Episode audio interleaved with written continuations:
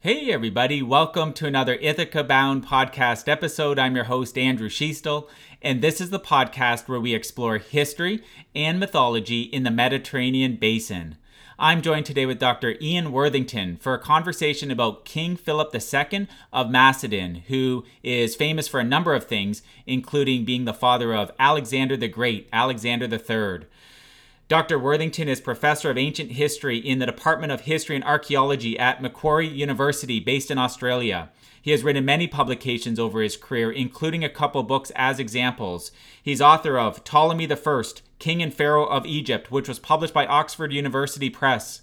And he's also author of Athens After Empire, a history from Alexander the Great to the Emperor Hadrian, which was also published by Oxford University Press. Welcome to call, Ian. Thank you very much. Thanks for having me, Andrew. So, as an initial question, Ian, to create sufficient background and context for the conversation today, can you uh, summarize who Philip II of Macedon was? Well, as you said in your intro, he was the father of Alexander the Great. Uh, most people have heard about Alexander in some form or another, but uh, many people don't really know who his father was. That happened to be Philip II. Uh, and uh, it's always been my argument that without Philip, there wouldn't have been an Alexander the Great. Uh, so Philip was king of Macedonia from 359 BC until he was assassinated in 336 BC. And at that point, his son Alexander, who was then 20 years old, took over the throne. Okay. Um, can you uh, talk about what the the geopolitical environment would have been like in Macedon in the fourth century BCE? Well, before Philip came to uh, came to the throne, uh, Macedonia was uh, you could just call it a, a political, an economic, uh, to some extent a cultural backwater on, on the periphery of the Greek world. It was situated mount, uh, north of Mount Olympus, and in those days, of course, there were no tunnels through mountains, there were no sealed roads or anything like that. So if you wanted to travel from A to B, you had to walk. So unless you are uh, an, an, ambassador or a tradesman or someone like that, you wouldn't visit uh, Macedonia because you'd have to walk over Mount Olympus. So as a result, uh, Macedonia grew up almost in a, a vacuum from uh, the rest of the Greeks south of Mount Olympus. Uh, and given its geographical locale, uh, it's surrounded by a number of different tribes on its borders. Uh, you have several actually. The Illyrians, a very fierce, warlike tribe to its northwest, the Paeonians to the north, the Thracians to the east. And because of all of that, there, there are a lot of uh, incursions into Macedonia. The, uh, the, uh, the kingdom itself was very disunited. Uh, it was split into two by the Pindus mountain range. So those tribes living in the cantons west of the Pindus uh, were, were, were pretty much independent from the king who lived in the other half of Macedonia.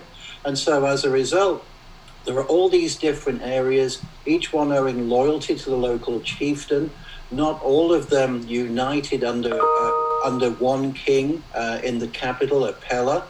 Um, somewhat similar, if you like, to, to say medieval France uh, where you have Paris and the king as the center of everything, but you go to northwest France, you go to southeast, etc., and it's as if you're going to a, another country uh, because you have individual counts, individual rulers there who are running their own show. Okay. Can you describe, Ian, can you describe if there's a difference between Macedon and Macedonia? So is there is there a difference between Macedon and Macedonia? And can you also describe was there actually uh, different uh, territories that would have been considered under the, the, the Macedon state at that point in time? Because you mentioned some of the different areas. I'm trying to understand was it, you know, was there a west, was there an east, etc.? Yeah, um, the, two terms are really are, are interchangeable. Uh, one is geographical. When you talk about Macedonia, you're talking about the geographical entity that is that kingdom. When you're talking about Macedon, you're talking about the political entity.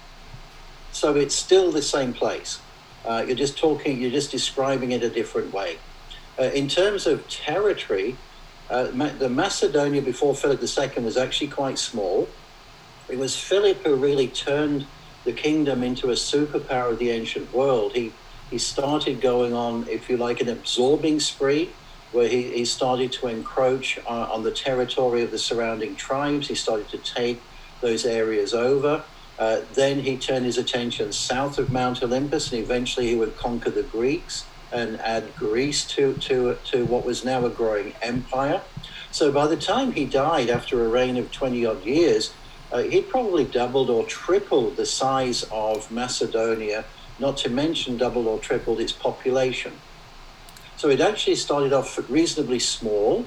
Uh, and you could perhaps make a parallel with Rome that starts off small. It's just a city in Italy and then slowly starts to expand, takes over the various uh, civilizations like the Samnites, the, the Etruscans. Eventually, all of Italy falls under Rome's sway. Then it starts targeting outside of Italy, you know, Carthage, etc., other places in the Mediterranean, and then eventually Greece and the Near East. So Macedonia is something similar to that. Thanks to Philip, uh, it became uh, the dominant power on the Greek mainland. It became the strongest economy. Uh, and it was Philip who also laid the plans to invade the Persian Empire he never got to do that, of course, because he was killed, but it was his son Alexander who inherited that plan and brought it to such spectacular fruition. Um, so I want to, uh, and we'll spend more time, obviously, in his adulthood and his career, and you highlighted some some things there uh, that he did during his uh, career. Um, sure. To to round out some things uh, in his early period of his life, uh, do scholars know uh, where he was born? No, there's not an awful lot of information known uh, about Philip. Uh, we rely uh, on two uh, major literary sources, some archaeological stuff, things like that. We don't actually have any literary sources from Macedonia itself. Uh, so we have to, to rely on Greek sources, which of course are biased because the Greeks look down their noses at the Macedonians.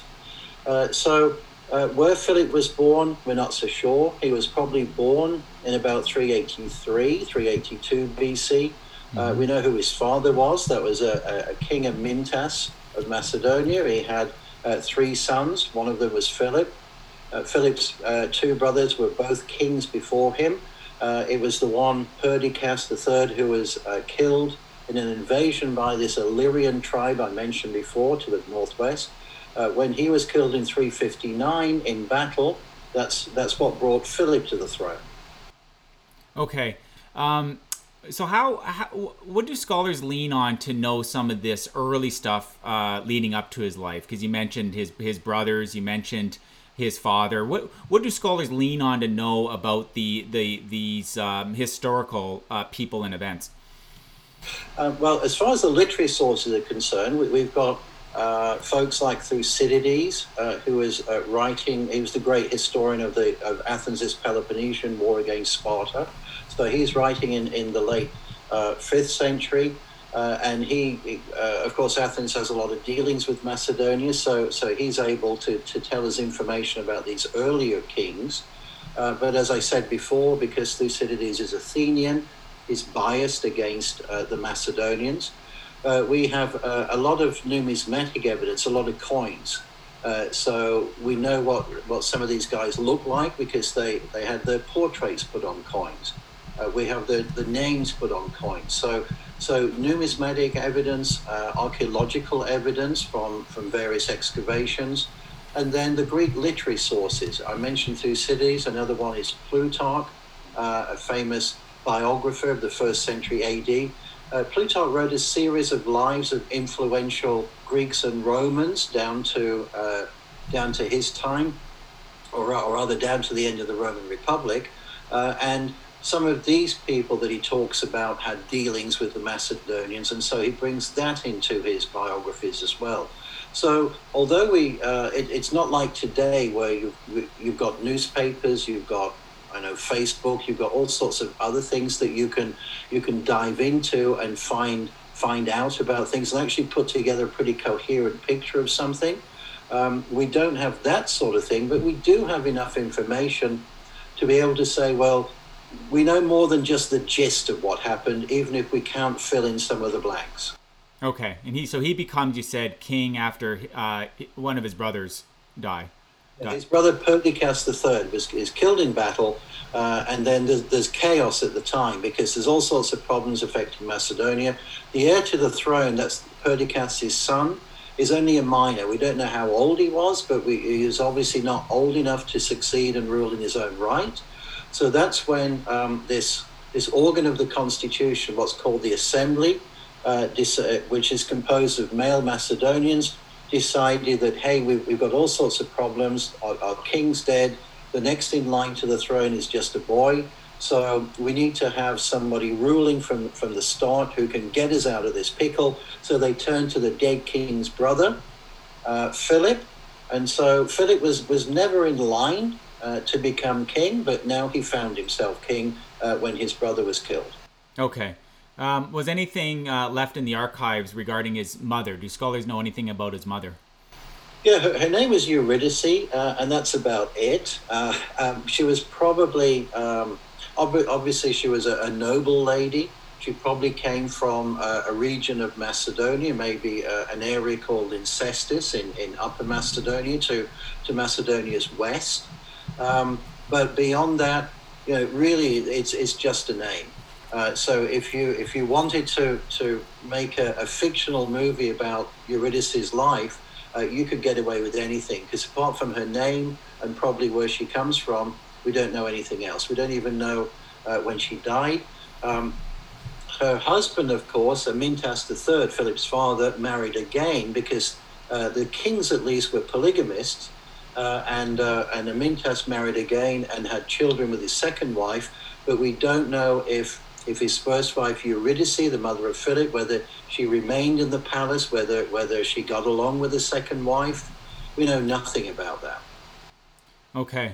What languages, language or languages, would um, Philip have known in his life? Well, this is a tricky question because uh, it's a controversial area. Uh, it, it, gets to whether the Macedonians were, were Greeks and Greek speaking. So the ethnicity issue comes into it here. Uh, I think it's it's 99.9% recurring certain that the Macedonians were Greek and Greek speaking uh, we have uh, enough evidence uh, to suggest uh, that there was no Macedonian language.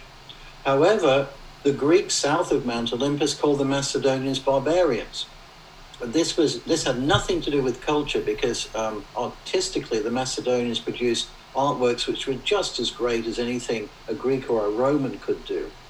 Uh, but barbarian was used of anybody who didn't speak Greek because to the Greeks it sounded like the buying of sheep. They just couldn't understand the language. So hence barbaros, barbarian.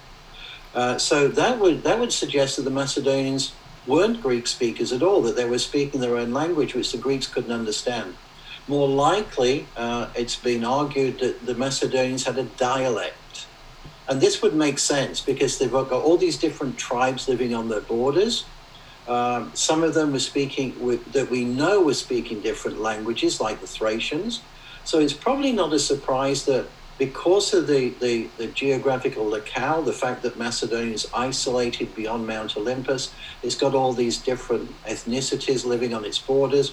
It's not a surprise that maybe a dialect sprung up and that this was what the Greeks didn't understand. And that's different from a language. So Philip himself um, like, like his people, would have been Greek speaking. Uh, he was well educated. He would read Greek literature. Uh, kings before him uh, would uh, had a lot of contacts with uh, the Greeks south of Mount Olympus. A king called um, uh, Archelaus, for example, invited Euripides, the great Euripides, the, the tragic playwright, to go to Pella. And, and Euripides went there and wrote the Bacchae there, might even have died in Pella. And Philip himself, we know, uh, had close contacts with some of the Athenian orators. He was also a sponsor, a patron of the academy, uh, which by then was under the headship of Speusippus, the uh, successor of Plato.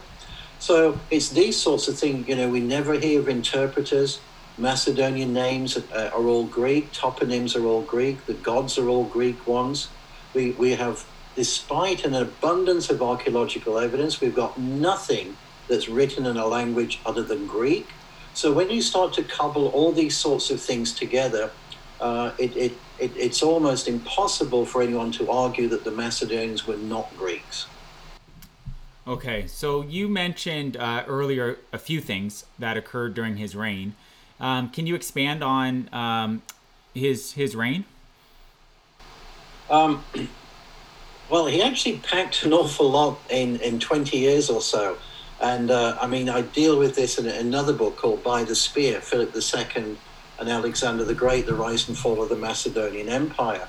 Um, and Philip is an extraordinary individual because he just he, he came from nowhere. I mean, if if his uh, brother um, Perdiccas uh, had never been killed in battle, but had had a good long reign and allowed his his son, the, the one who was just a boy when he was killed, allowed his son to grow up and inherit the throne, we wouldn't know anything about Philip. We'd just know that he's a brother of of this king. Um, so Philip sort of comes from nowhere and just turns Macedonia around. I mean, as I said before, it was a, a political, it was an economic backwater. Uh, it was disunited. It was prone to incursions by, by the neighboring tribes. And Philip just spent his reign changing all that. He, he, he created this army, and it's this army that, that allows Alexander to win the battles and, and sieges he does in Asia.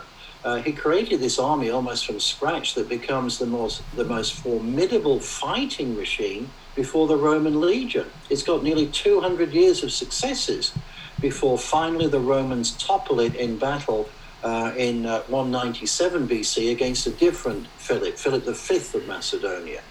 Um, and so uh, this army uh, really becomes the backbone of the Macedonian state. It becomes the first professional army uh, with pay for office, with a promotion pathway, and things like that. Uh, and then Philip turns to to revitalize the economy. He he exploits the natural resources of Macedonia, especially the mines, like never before. Produces a gold and silver currency that leaves everywhere else standing. It becomes the strongest in Europe. Uh, and uh, as I say, he, he unites Macedonia. I mentioned before that there are all these separate regions, these cantons that didn't owe allegiance to the king, uh, that were fighting amongst themselves. And of course, with that sort of disunity, you could never have uh, economic, political, or or any other type of stability. Well, Philip ends all that. He unites Macedonia. He centralizes the capital of Pella. And then he starts from, from border protection to make sure his kingdom is never invaded again. He starts expanding. He expands, south, expands southwards into Greece, uh, to the northwest, to the north, to the east into Thrace. Uh, and and as I mentioned earlier, by the time he dies, uh, he's he's been spectacularly successful on the mainland. Almost all of it is now under his control, as far east as um, Byzantium, uh, the modern Istanbul, and he's all set to invade Asia. He's ready to invade Asia Minor when uh, he's cut down by the assassin's dagger. So it's a, it's an amazing story, and Philip himself uh, is is a charismatic individual. He's the sort of person I've always said about this who uh, his diplomacy is based on deceit. Uh, he will uh, Machiavelli would uh, you know would really appreciate him. Uh, he's the sort of person that, that you would go out drinking with, and at the end of the night, he'd excuse himself, he'd be out of the bathroom window, and he'd leave you with a bill. But the following night, you would want to go out with him again. Um, he was boisterous, he loved partying. Uh, he married seven times without ever divorcing a wife because, as I mentioned earlier, the Macedonians, or at least the kings, were polygamists. Uh, and he's just this, this really charismatic individual that, uh, that with my work on Philip, that, that I hope I've brought more into the center stage of Greek history because he's lived far too long in the shadow uh, of his more famous son, Alexander the Great. Can you uh, take a moment Ian, and expand on the the relationship, the conflict between Macedon and the uh, I, I, presume it's the Al- Achaemenid Empire at that point in time during Philip's life. In, in, Persia, the Achaemenid Empire. Yeah, yeah, yeah, yeah, the Achaemenid Empire. Can you take a moment and share more about that background? Because it's come up a couple times in your answer that he was planning to um, uh, invade uh, the Achaemenid Empire. Can you share more about the background of the uh, the conflict between these two states? Yeah, it's not. Um, that, that, that again is one of those questions that, that look really straightforward and interesting, but are so difficult to answer because of the nature of the evidence. There's probably not conflict per se. It's just that the Persian Empire at this time, of course, stretched from uh, what is modern Turkey all the way to uh, to Pakistan and south to Egypt. Uh, and on the on the what, what is today Turkey uh, in uh, in ancient times it was called Asia Minor. There were a lot there were a lot of uh, Greek city states in that part of Asia Minor. So there were a lot of contacts already between the Greeks who were living in Asia Minor and the Greeks on the mainland, and some of those would have come into contact with with, um, with Philip as well. It's interesting, uh, but th- they were they were living under the rule of the great king of Persia, and it's interesting that when Philip said uh, announced to the Greeks that, that he was that he wanted to invade Persia uh, he sold it as what was called a pan-Hellenic uh, idea, an all-Greek idea, because he said one of the reasons was to liberate these Greek cities of Asia Minor from Persian rule, to give them their independence back. So, so you know, th- there was that angle to work on. The Persian Empire was also was so vast that, that, that it was divided into 20 satrapies, or 20 regions, if you like, and each one was under the control of a satrap, uh, a governor. And, and apart from levying troops and paying taxes to the great king, the satrap was free to do whatever he wanted. So some of them, of course, became very powerful, they became very wealthy. Um, some of them also wanted to try and uh, free themselves from the control of the great king. And one of them, um, a satrap, actually fled at one stage with his family to the Macedonian court. So, uh, so Philip knew a lot. I mean, the Greeks knew a lot about what was going on in Persia, uh, but of course, the great era of conflict didn't really involve Macedonia. That goes back to the early 5th century BC, the Great Persian Wars, which is when the Persians invaded Greece and wreaked havoc all of them. This was the the famous Battle of Thermopylae, for example, you know, the 300 Spartans versus about a billion Persians at, at the Pass of Thermopylae. Uh, so there also seems to have been a lot of cultural context between Persia and uh, Greece. Uh, Philip uh, instituted a, a, school of royal pages. These are lads from the age of 14 to 18 who were trained in uh, at the Macedonian court. They were, they were, if you like, the, uh, the next line of military commanders. And these royal pages uh, attended the king on campaign in their final year, so when they're 18. And this was probably something that he picked up from Persia as well. So, not so much conflict, but there was a lot of interaction. So, why did he want to invade uh, Persia? The answer is probably because he needed the money. Persia was, was fabulously wealthy. There are all these stories that made their way across about how, how you know, the roads were paved in gold and all this sort of thing. Uh, and, and by the end of his reign, Philip was probably in need of uh, liquid capital. The Macedonians practiced a rolling economy. That means they funded uh, the next campaign for the proceeds of the previous one. So, although the king on paper was very wealthy, he owned all the natural resources, didn't have a lot of liquid capital to fall back on. And so, it's very likely that when he announced the invasion of Persia, it wasn't because of any conflict, it wasn't anything to do uh, with the Persians perhaps uh, planning to invade Greece again. Uh, it was probably for plunder. Um, so you spoke a little bit about um, military planning and uh, uniting the uniting that that area. Um, during his reign, is there any key policies that he implemented from a governance perspective that scholars know about that you want to highlight? Um, I think it, it's hard getting to this one because the only person who really knows what he's doing, why, and when is Philip himself, and he didn't leave a diary. Uh, I mentioned before about how deceit was part of his diplomacy, and and this is this is how he always kept his enemies on the back foot. The Athenians, for example, uh, at that time in Greek history, were the most powerful city on the Greek mainland. They had a formidable navy. They had an, uh, an empire. Uh, they had um, considerable financial resources, and they went to war with him twice. And on both occasions, they had no idea what he was doing. Uh, they never actually fought a battle with him until the very end, at the end of the second war with him. Um, but but he would he would constantly keep them on the back foot. Uh, he would uh, he would send a letter to them, for example, saying that he wanted to be their friend. Uh, and then they would debate this and they would decide, okay, well, let's send a delegation up there to, to the capital and find out what's going on. And all of this was just to buy time so that he could invade somewhere else and the Athenian fleet wouldn't sail against him. Uh, so um, the, the central policy, if you like, for Philip was protect my borders, expand my kingdom, but always keep the enemy guessing what I'm going to do and why. Okay.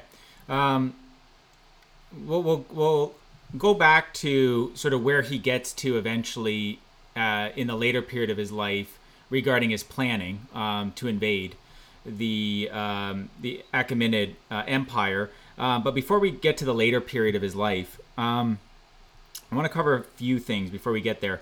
Uh, so you mentioned uh, his marriages. Uh, how many children is he known to have had? And do you do do scholars know where the concept of polygamy came from in Macedon? Because I can't imagine that it was common um, in that in that particular part the the practice of polygamy. So do scholars know why that practice seems to have arisen in uh, Macedon? Okay, well, to answer the first part uh, first, how many children did he have? We don't know. That's the easy answer. Uh, we know he, we, he had two sons. Uh, one was called Aridaeus, who was a year older than Alexander. Uh, we know that he had at least two or three daughters because they crop up later in history. But, but he had multiple affairs, uh, and, and I, I don't believe that, it, that he didn't have illegitimate children from them. So it's just impossible to track this. Um, Ptolemy, for example, who was one of Alexander's boyhood friends, uh, Ptolemy, who went on to found the Ptolemaic dynasty, uh, the longest ruling dynasty of Egypt in the Hellenistic period. Uh, Ptolemy, at, at, one stage, when he was king of Egypt, wanted to make a bid on the Macedonian throne. We're talking about 308 now. We're talking about a long time uh, after Alexander's died, when, when uh, Alexander's senior staff were at war with each other, trying to win bigger slices of the empire. And and the reason why I bring Ptolemy in is, is that he let it be known that he was actually a bastard son of Philip II.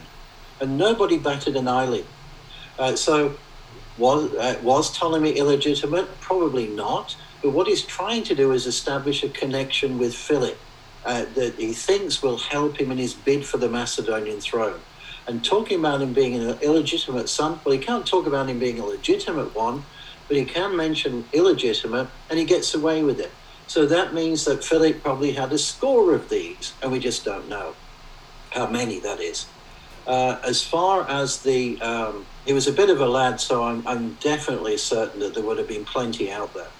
As far as the second question goes about polygamy, this is a really interesting one.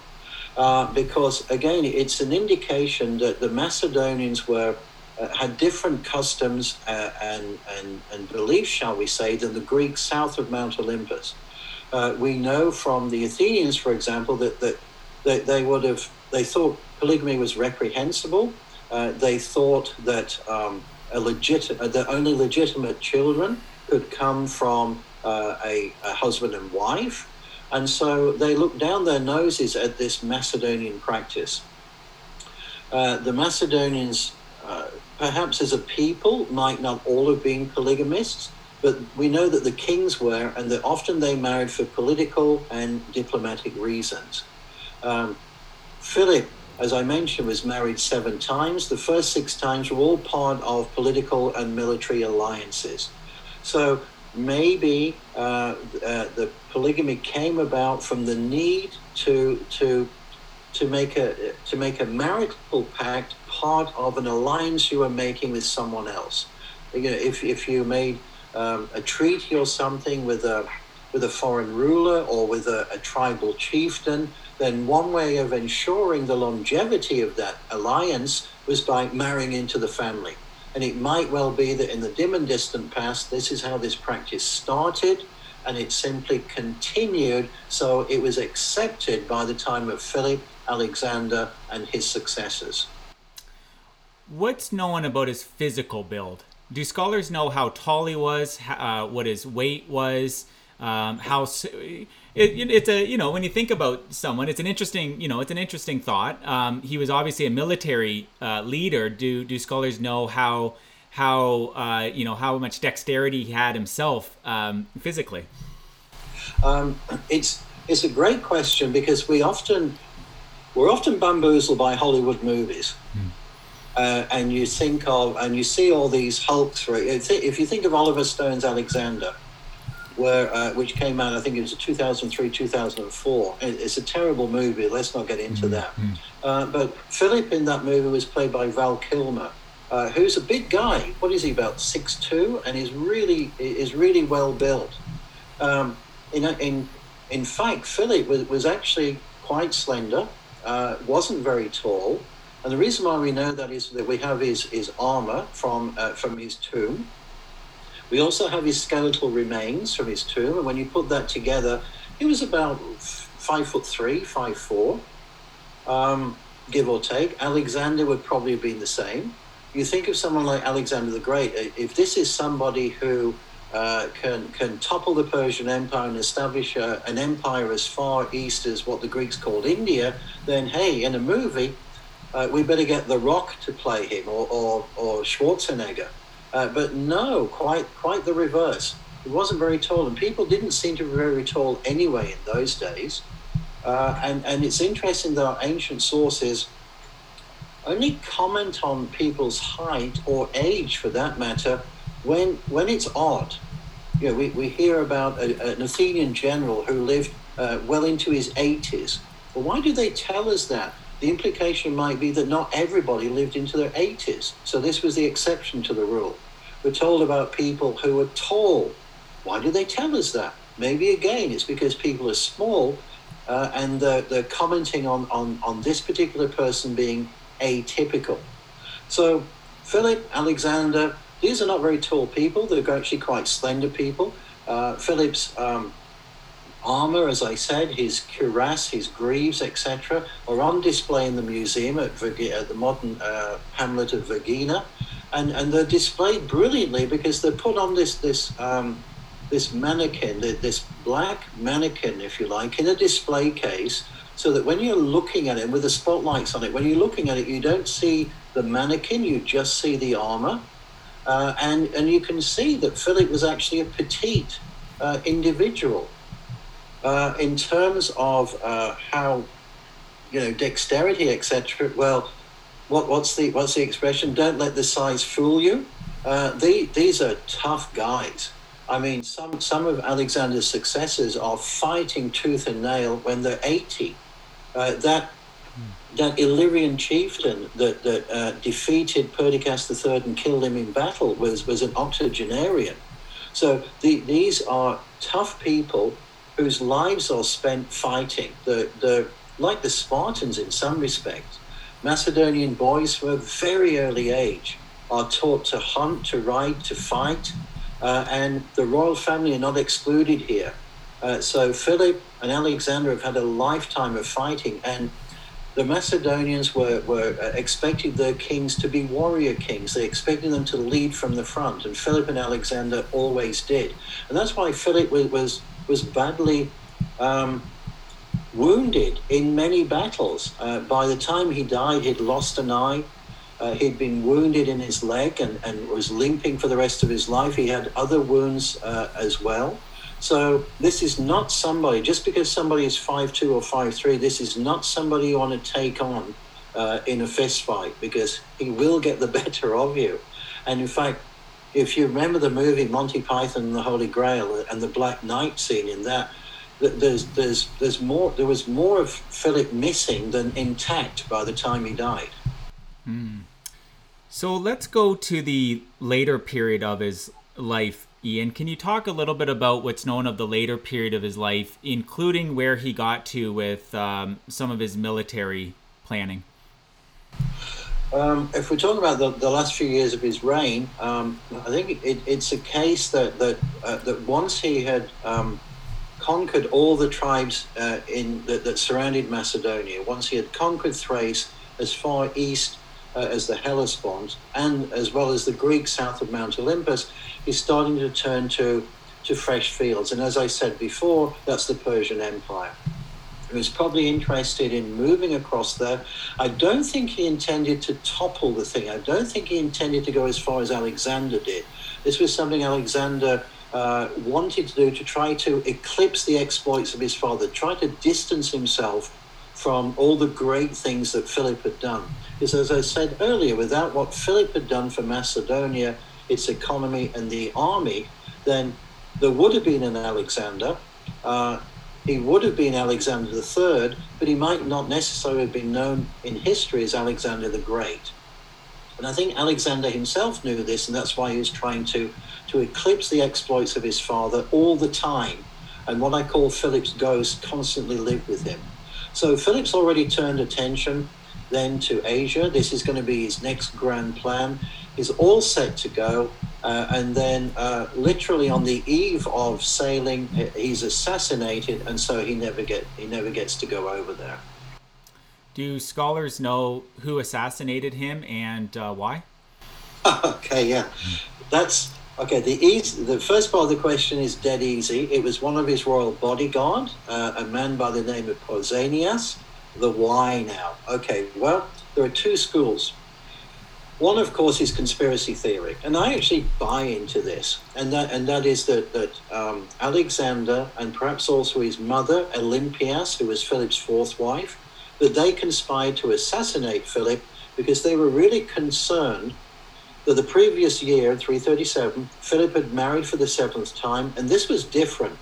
He'd married a Macedonian noble lady by the name of Cleopatra, and apparently fallen in love with her so, as I said before, his previous six marriages were all for political and military reasons. Olympias' fourth marriage was part of that pattern. So Philip didn't marry her for love, and in fact, he couldn't stand the sight of her. He was always having a go at her, and she was always um, bitching on about him to Alexander. So Olympias seems to have been very worried that if Philip and his new wife Cleopatra had a son, that he might be preferred over Alexander, because Olympias came from Epirus, which is uh, roughly the modern Albania. So she was not a full blood Macedonian, which meant Alexander wasn't. And there were factions at court that didn't like him. And so she seemed, Olympia seems to be really worried that, as I said, if Philip and Cleopatra had a son, and Philip lived long enough, that this son might well inherit the throne and not her son Alexander. So there's a uh, there's uh, other things I could go into, but I know time's against us. So there's the conspiracy theory. The, uh, the official reason that was put out was that Pausanias, excuse me, was one of Philip's jilted ex-lovers. Um, the, the Greeks didn't have the term homosexual, bisexual; those are modern terms. But if we applied them to the ancient world, we can say that, that most were bisexual.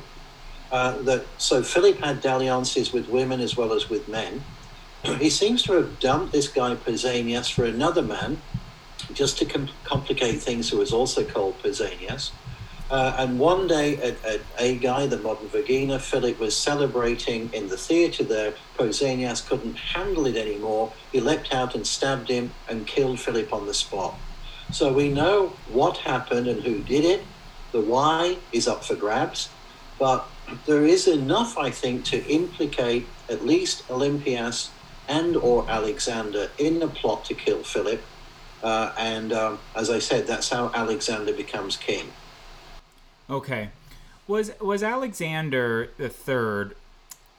Was he? Um, do, do, do you do scholars know if he was identified early on by his father as the heir? Was he heir, heir apparent, or did something happen along the way where um, he was then selected by his father to uh, eventually uh, succeed him? something did happen because, as I said, he wasn't the eldest son, and eldest sons normally succeeded to the to power.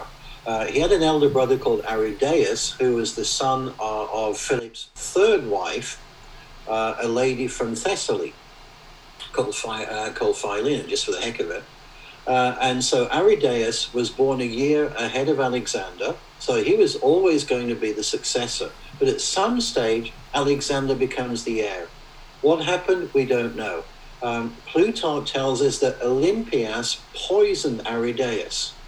Uh, now, there's just no way of corroborating that at all because we, we don't have you know a diary from Olympias saying you know Tuesday got up decided to poison Aridaeus. Um, but something clearly did happen. Our sources talk about Aridaeus being mentally deficient in some way. So, could he, for example, have been riding a horse and for, uh, because there were no stirrups in those days, remember? Could he have been riding a horse, fell off it, and had some brain damage? Uh, could he have suffered from epilepsy, which the Macedonians wouldn't have known about or couldn't couldn't diagnose, and thought that he wasn't fit to rule?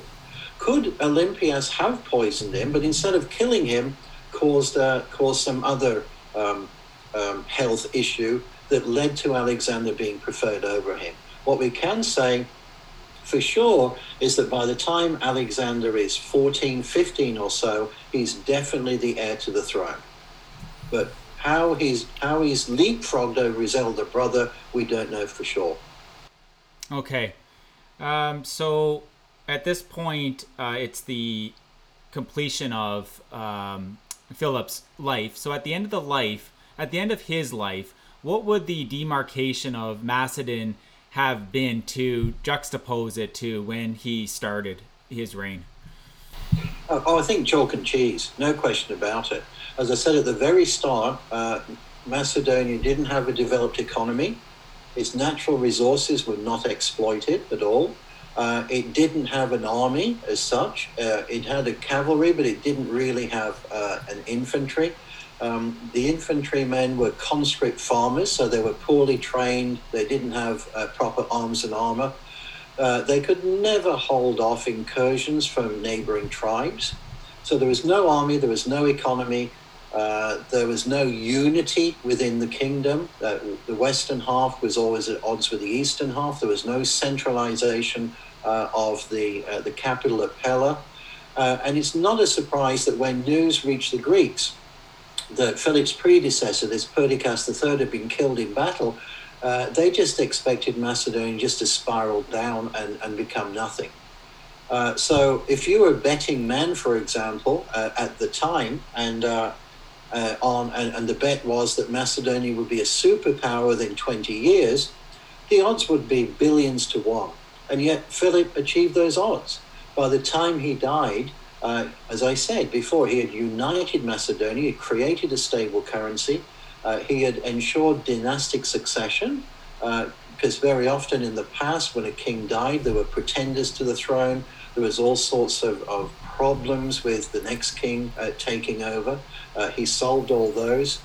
As I said, a developed economy, strong coinage, um, formidable professional army, uh, always successful, conquered all the, the neighboring tribes, conquered the Greeks, established an empire on the mainland, and was getting ready to invade Asia.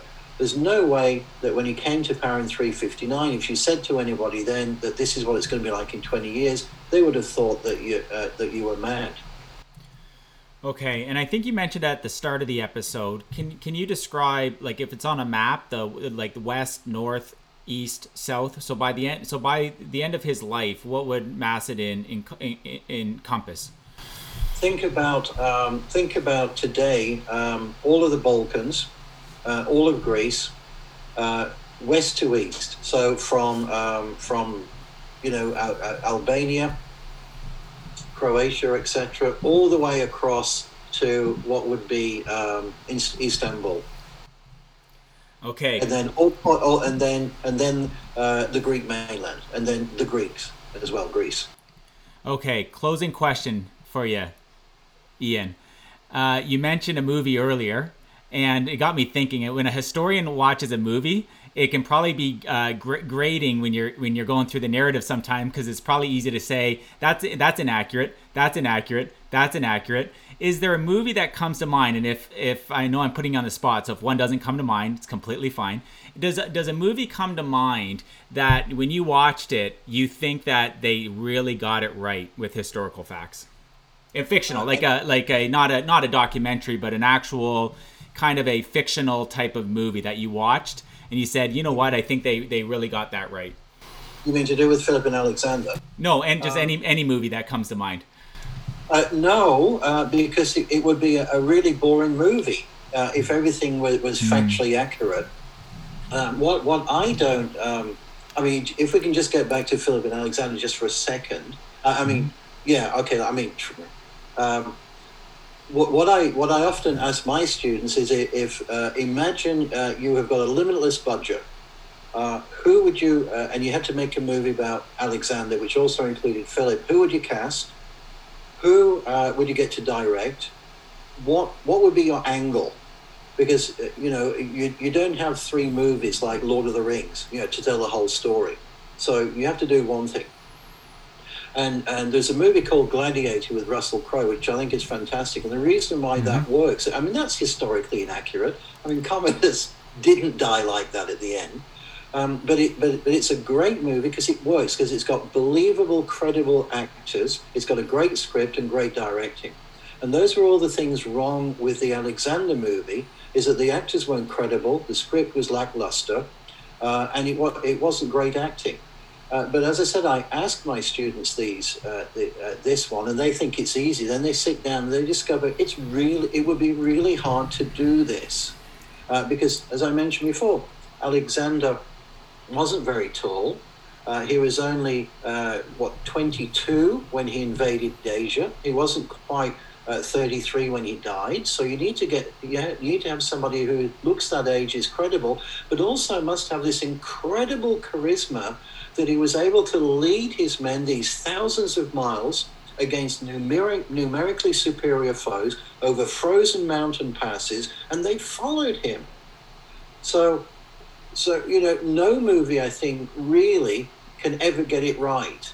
Uh, when it comes to grating, I understand that, but Hollywood's Hollywood. What what what annoys me, what annoyed me about the Alexander movie was was distorting fact. There was no need to. At the very beginning, for example, there's a battle scene, Battle of Gaugamela. It looks as though Alexander's about to be beheaded there, but along comes Cleitus and chops off uh, the uh, the Persian's arm, who's just about to slice off Alexander's head. Well, that happened at a previous battle you know, why distort things like that? That's what that's what gets to me. Is I don't mind uh, I don't mind the uh, you know the the odd historical inaccuracy or whatever. That's fine. Uh, there are inaccuracies in every movie. There's inaccuracies in Titanic. Uh, there's no movie that's 100% historically accurate. But when you take something and deliberately make it wrong, I wonder why bother doing that when you could just as easily make it right and still and still have an effective scene. Gladiator is my favorite movie. Oh, is it really? It actually is. Well, well yeah. of course, it's got an Australian actor in it, so Russell Crowe. but, but, but you see what I mean? I mean, every five minutes there was something wrong with that movie, but it worked. It worked because it, it was because Russell Crowe is not a pretty boy. He's been around the block a few times, so he, he, he looks like uh, a guy who used to be in the Roman army and who's now forced to fight in gladiatorial combats. You, you don't want you don't want someone like a, a Matt Damon or a ben, ben, Affleck or someone like that playing that type of character. It wouldn't work. Hmm. It's been great chatting with you today, Ian. You uh, really provided clear and cogent answers to a lot of questions in a short period of time. And I know over in Sydney, Australia, it's not uh, it's it's fairly early right now. So thanks for coming on the show and sharing your knowledge today. I appreciate and thank you very much for inviting me. I appreciate it very much. You're welcome. Again, everybody, the couple books that I mentioned at the start of the episode that Dr. Worthington wrote as examples Ptolemy the First, king and pharaoh of Egypt, and the other one that I'd mentioned is Athens after Empire, a history from Alexander the Great to the Emperor Hadrian. I'll drop links to both the books in the show notes on the ithacabound.com's associated subpage to this episode. Ian and everybody listening, as always, wishing a marvelous journey. Bye for now. Thank you. Bye bye. Hey again. If you enjoyed today's episode, please subscribe to the podcast, and I wish you a bountiful rest of your day. Bye for now.